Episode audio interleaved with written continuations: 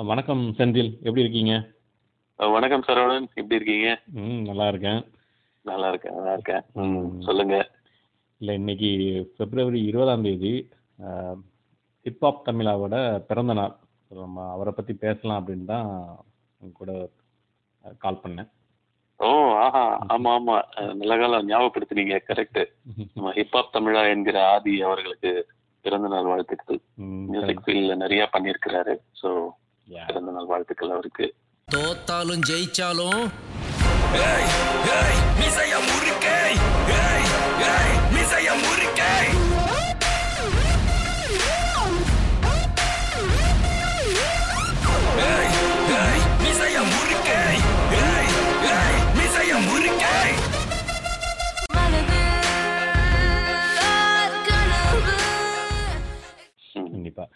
வந்து நம்ம அவரை பற்றி பேச தொடங்குறதுக்கு முன்னாடி அஹ், நீங்க சுருக்கமா ஹிப்ஹாப் இசை அதை பற்றி அஹ், உங்க புரிதலை சொல்லுங்களேன். கண்டிப்பா சரவணன் எனக்கு தெரிஞ்சதை சொல்றேன். எனக்கும் அவ்வளோ இசை ஞானம்லாம் கிடையாது. தெரிஞ்சதை சொல்றேன். அதாவது நிறைய வெஸ்டர்ன் ஜான்ரா இருக்கு மியூசிக்கல் இதுல. அதுல ஹிப்ஹாப் அப்படிங்கிறது வந்து நல்ல ரொம்ப ஃபேமஸான ஒரு ஜான்ரா தான். அதுல பாத்தீங்கன்னா நிறைய இந்த ரேப் சாங்ஸ் அதாவது வார்த்தைகளை தொடர்ச்சியா ரித்தமிக் பேட்டர்ன்ல அடக்குன மாதிரி இருக்கும். அதுதான் ரேப்னு நம்ம எல்லாருக்கும் தெரியும். ஸோ அந்த மாதிரியான ஒரு ரேப் சாங்ஸை கொண்டு வரதான் ஹிப்ஹாப்போடைய கல்ச்சர் ஓகே ஸோ அது அது வந்து பார்த்தீங்கன்னா ஆஹ், நம்ம தமிழ்ல குறிப்பா சொல்ல போகணும்னா நம்ம தமிழ் பாடல்கள் எல்லாமே அதாவது வாழ்வு சார்ந்த பாடல்களா இருக்கும் இல்லைங்களா? அதுல. வந்து குறிப்பா தாலாட்டு கல்யாண பாட்டு இப்படிலாம் இருக்கும்ல அதுல வந்து விளையாட்டு சார்ந்த பாடல்கள்ல இதெல்லாம் ஆல்ரெடி இருந்திருக்கு. குறிப்பா நீங்க பாத்துக்கிட்டீங்கன்னா அஹ், கபடி விளையாடும் போது பாருங்களேன். மூச்சு விடாம இருக்கணுன்றதுக்காக அப்படியே வார்த்தைகளை ரொம்ப அடக்கின பாடல்கள் பாடுவாங்க. உதாரணத்துக்கு சும்மா கேஷுவலா பாடுற பாட்டு. நான் தான் கோப்பண்டா நல்ல முத்து பேரண்டா மல்லு கட்ட வந்த உன்ன பல்லு கட்ட வைப்பண்டா அப்படின்ற மாதிரி வாடா வாடா வாடான்னு சொல்லுவாங்க. So அதுவே ஒரு ரேப் சாங் மாதிரி தான் அது. ஸோ அந்த மாதிரி அந்த பழைய காலத்துல இருந்திருக்கு அது. வந்து புதுசா அப்படியே ஆக ஆக திரை இசை பாடல்கள்லாம் ஃபேமஸ் ஆகும்போது அதுல வந்து இந்த மாதிரி வார்த்தைகளை அடக்கின ரேப் சாங் மாதிரி நிறைய பாடல்கள் இருந்ததில்லை ம்ஹும். ஆனா வெஸ்டர்ன் கல்ச்சர்ல நிறைய ரேப் சாங்ஸ் இப்போ இப்போ கூட பாத்தீங்கன்னா நம்மளுடைய யங்ஸ்டர்ஸ்லாம் கூட they are so attracted to இந்த மாதிரி ரேப் சாங்ஸ்ல தான் ஓகே. அதுல வந்து ஹிப்ஹாப் தமிழாவை பாத்தீங்கன்னா அவருடைய பேருன்றது ஆதி தானே. ஆதி தான் அவருடைய பேரு. ஆனா அவர் வந்து பன்னெண்டு வயசுலயே வந்து நம்ம மைக்கேல் ஜாக்சனுடைய அந்த டேஞ்சரஸ்ன்ற ஆல்பத்துல ஜாம்னு ஒரு சாங் இருக்கும். அதை கேட்டு தான் அவர் இன்ஸ்பயர் ஆனதா சொல்றாரு. ஸோ. அதை கேட்டு அவருக்கு வந்து பரவாயில்லையே இந்த மாதிரி நல்ல அட்ராக்டிவா இருக்கிற இந்த மாதிரியான ரேப் சாங் நம்ம ஏன் தமிழ்ல பண்ணக்கூடாது? அப்படின்னு அவருக்கு ஒரு ஐடியா தோணுது.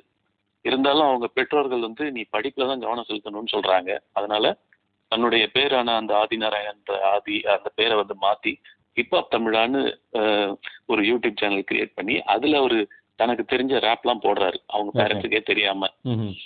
அது கடைசியில நல்ல பாசிட்டிவ் ஃபீட்பேக் தராங்க எல்லாரும்.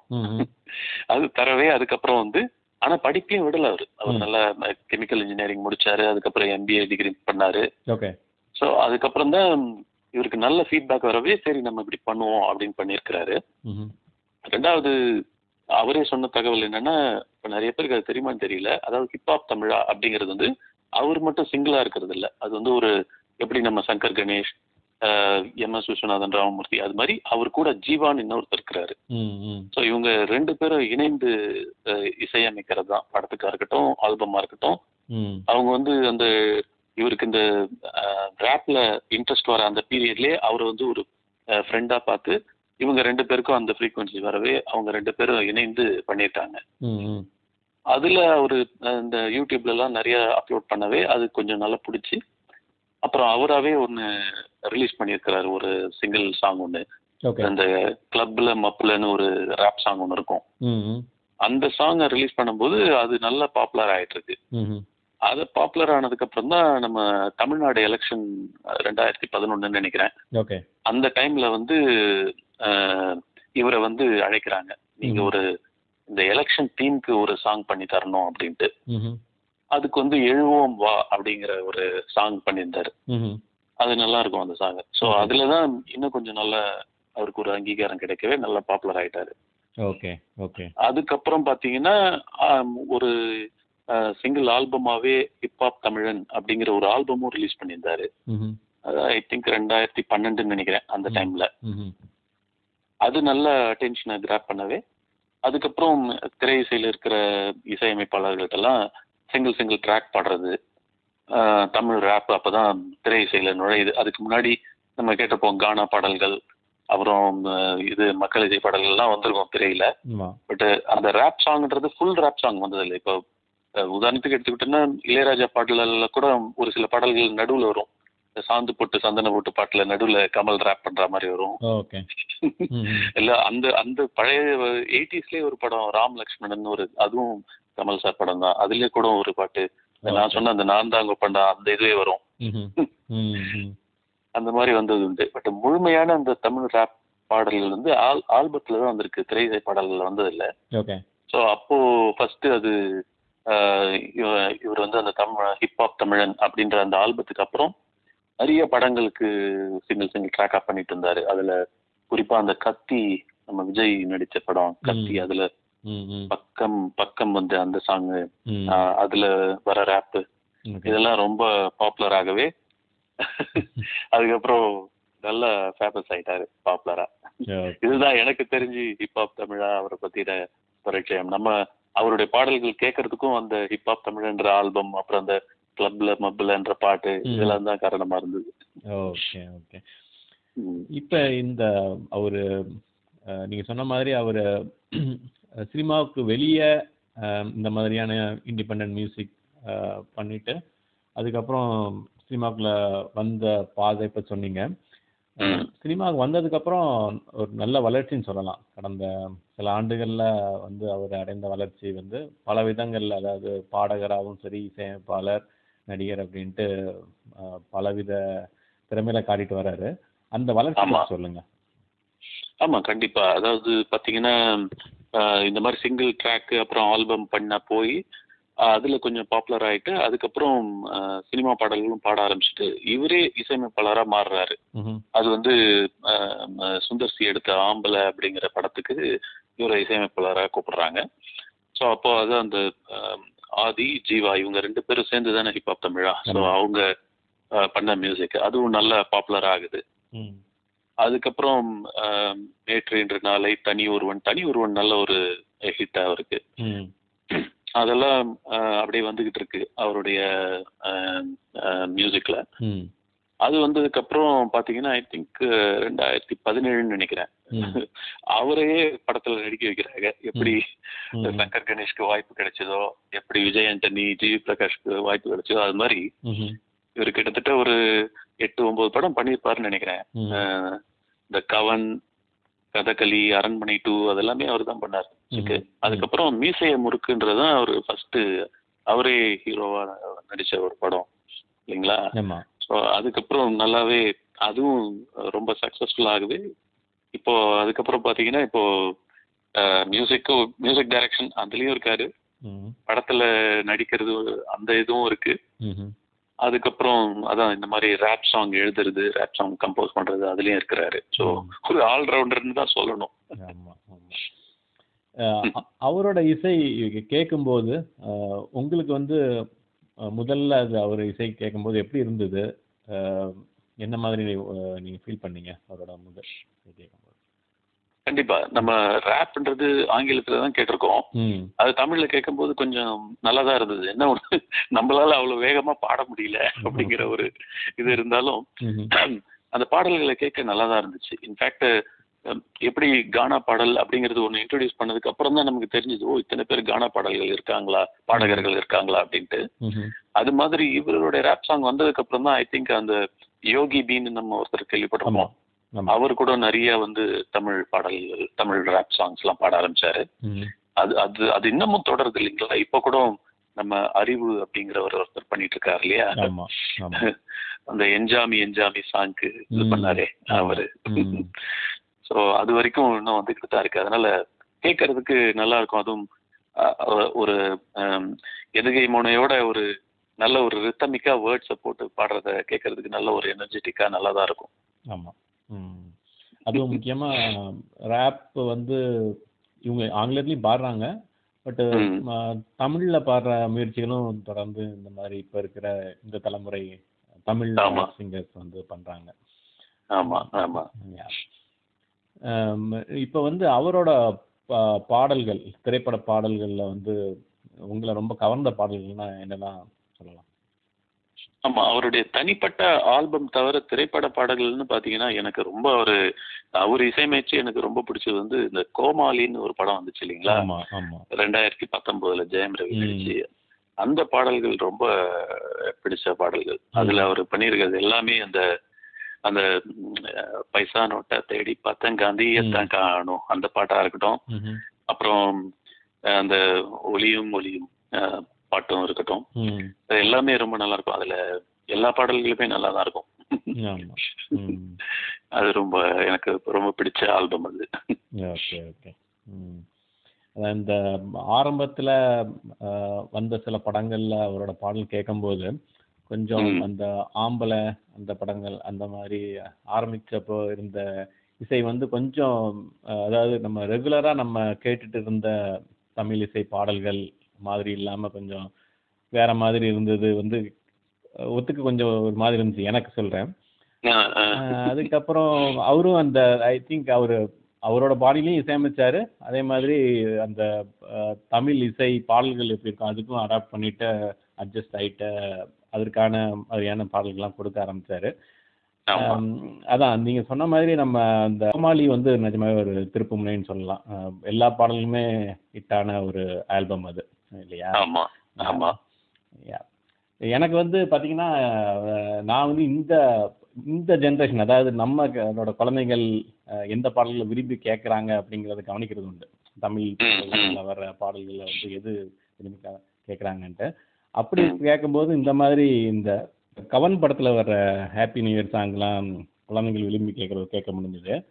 ஆமா. அப்புறம் இந்த கலகலப்புட்டுல வர ஒரு குச்சி குல்ஃபி அந்த. பாட்டுக்கெல்லாம் ஆமா. இந்த நம்ம இது மீசை முறுக்கு படத்துல வர வாடிப்புள்ள வாடி அது கூட நல்ல ஹிட்டான சாங் ஆமா ஆமா.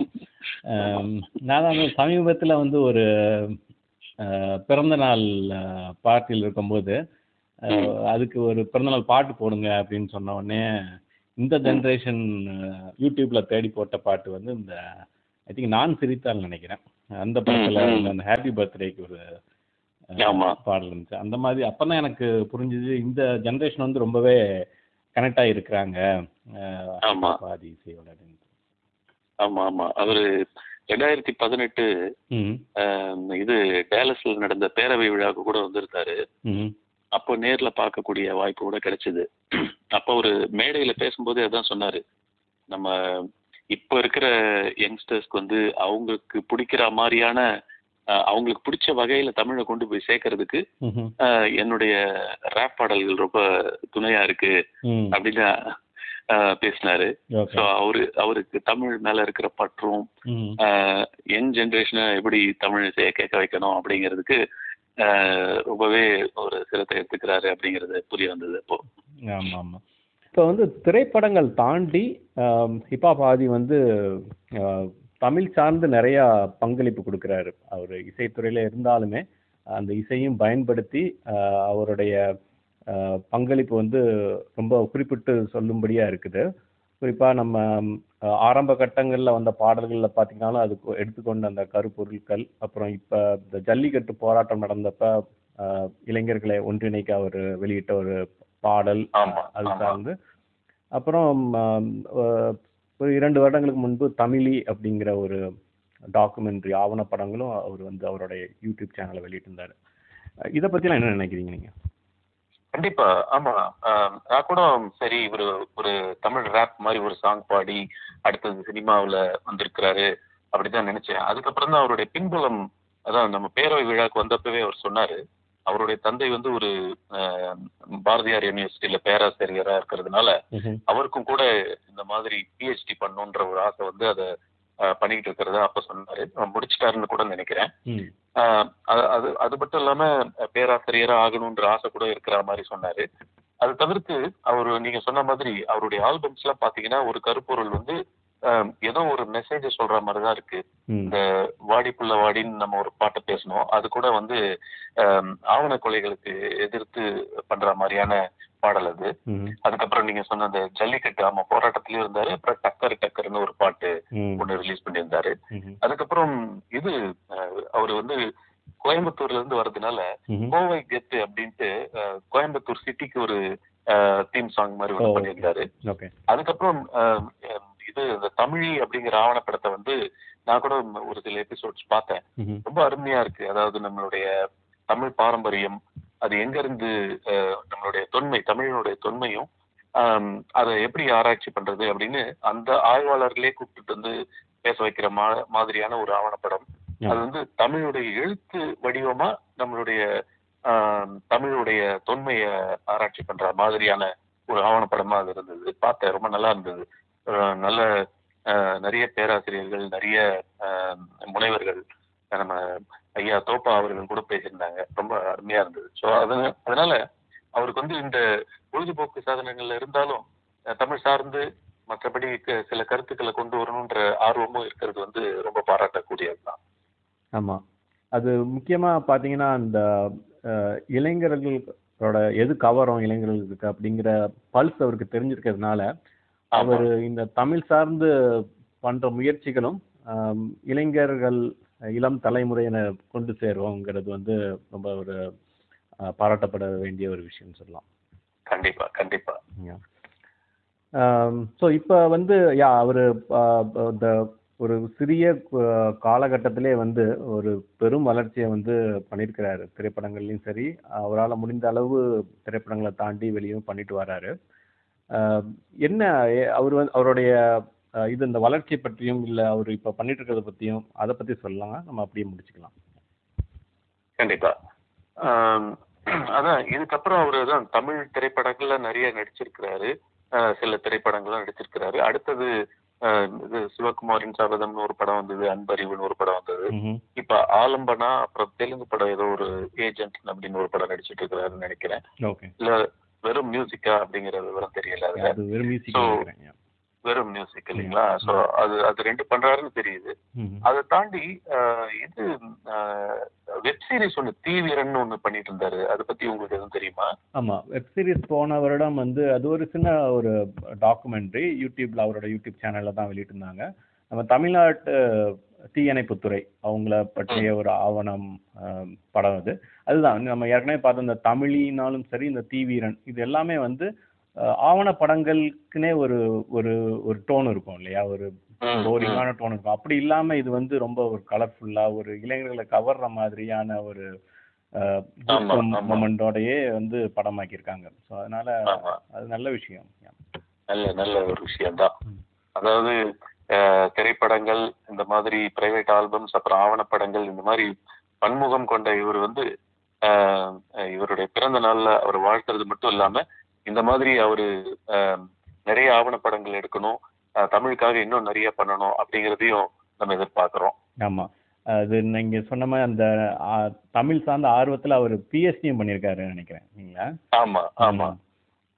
அவர் படங்கள்ல பாத்தீங்கன்னா நான் ஒன்று குறிப்பிட்டு சொல்லணும்னா அவர் படங்கள்ல அவர் டைரக்ஷன் பண்றாரு. அந்த மாதிரி தொடர்ந்து இயக்கும்போது ஒரு விஷயம் கவனிக்கிறது நல்ல அழகான ஹீரோயின்ஸை வந்து இன்ட்ரடியூஸ் பண்றாரு தமிழ் சினிமாவுக்கு. உங்க அளவுக்கு நான் நோட் பண்ணல சார் ஓகே செந்தில் முடிக்கிறதுக்கு முன்னாடி அஹ், இறுதியா ஒரே ஒரு வேண்டுகோள் உங்ககிட்ட. நீங்க பாடுவீங்கன்னு தெரியும். ரேப் சாங்லாம் நீங்க பாடி நான் கேட்டது கிடையாது. அது ஒரு முயற்சி பண்ணுங்களேன். அது ஒண்ணுதான் கஷ்டங்க. அவரு நல்ல வேகமா பாடுவாங்க. அது மேபி ரெக்கார்டிங்லயும் அவங்களுக்கு வேற சாதனங்கள்லாம் இருக்கலாம். பட் நீங்க சொன்ன மாதிரி ஆமா தவறா இருந்தா கூட ஏன் முயற்சி பண்ணக்கூடாது. அப்படிங்கிற இதுல வேணா முயற்சி வேணா பண்ணலாம். அவரு அதாவது இந்த விஜய் படத்துல கத்திக்கு பாடின அந்த ரேப் வந்து குறிப்பா எனக்கு. பிடிக்கும். அது வேணா முயற்சி பண்றேன்.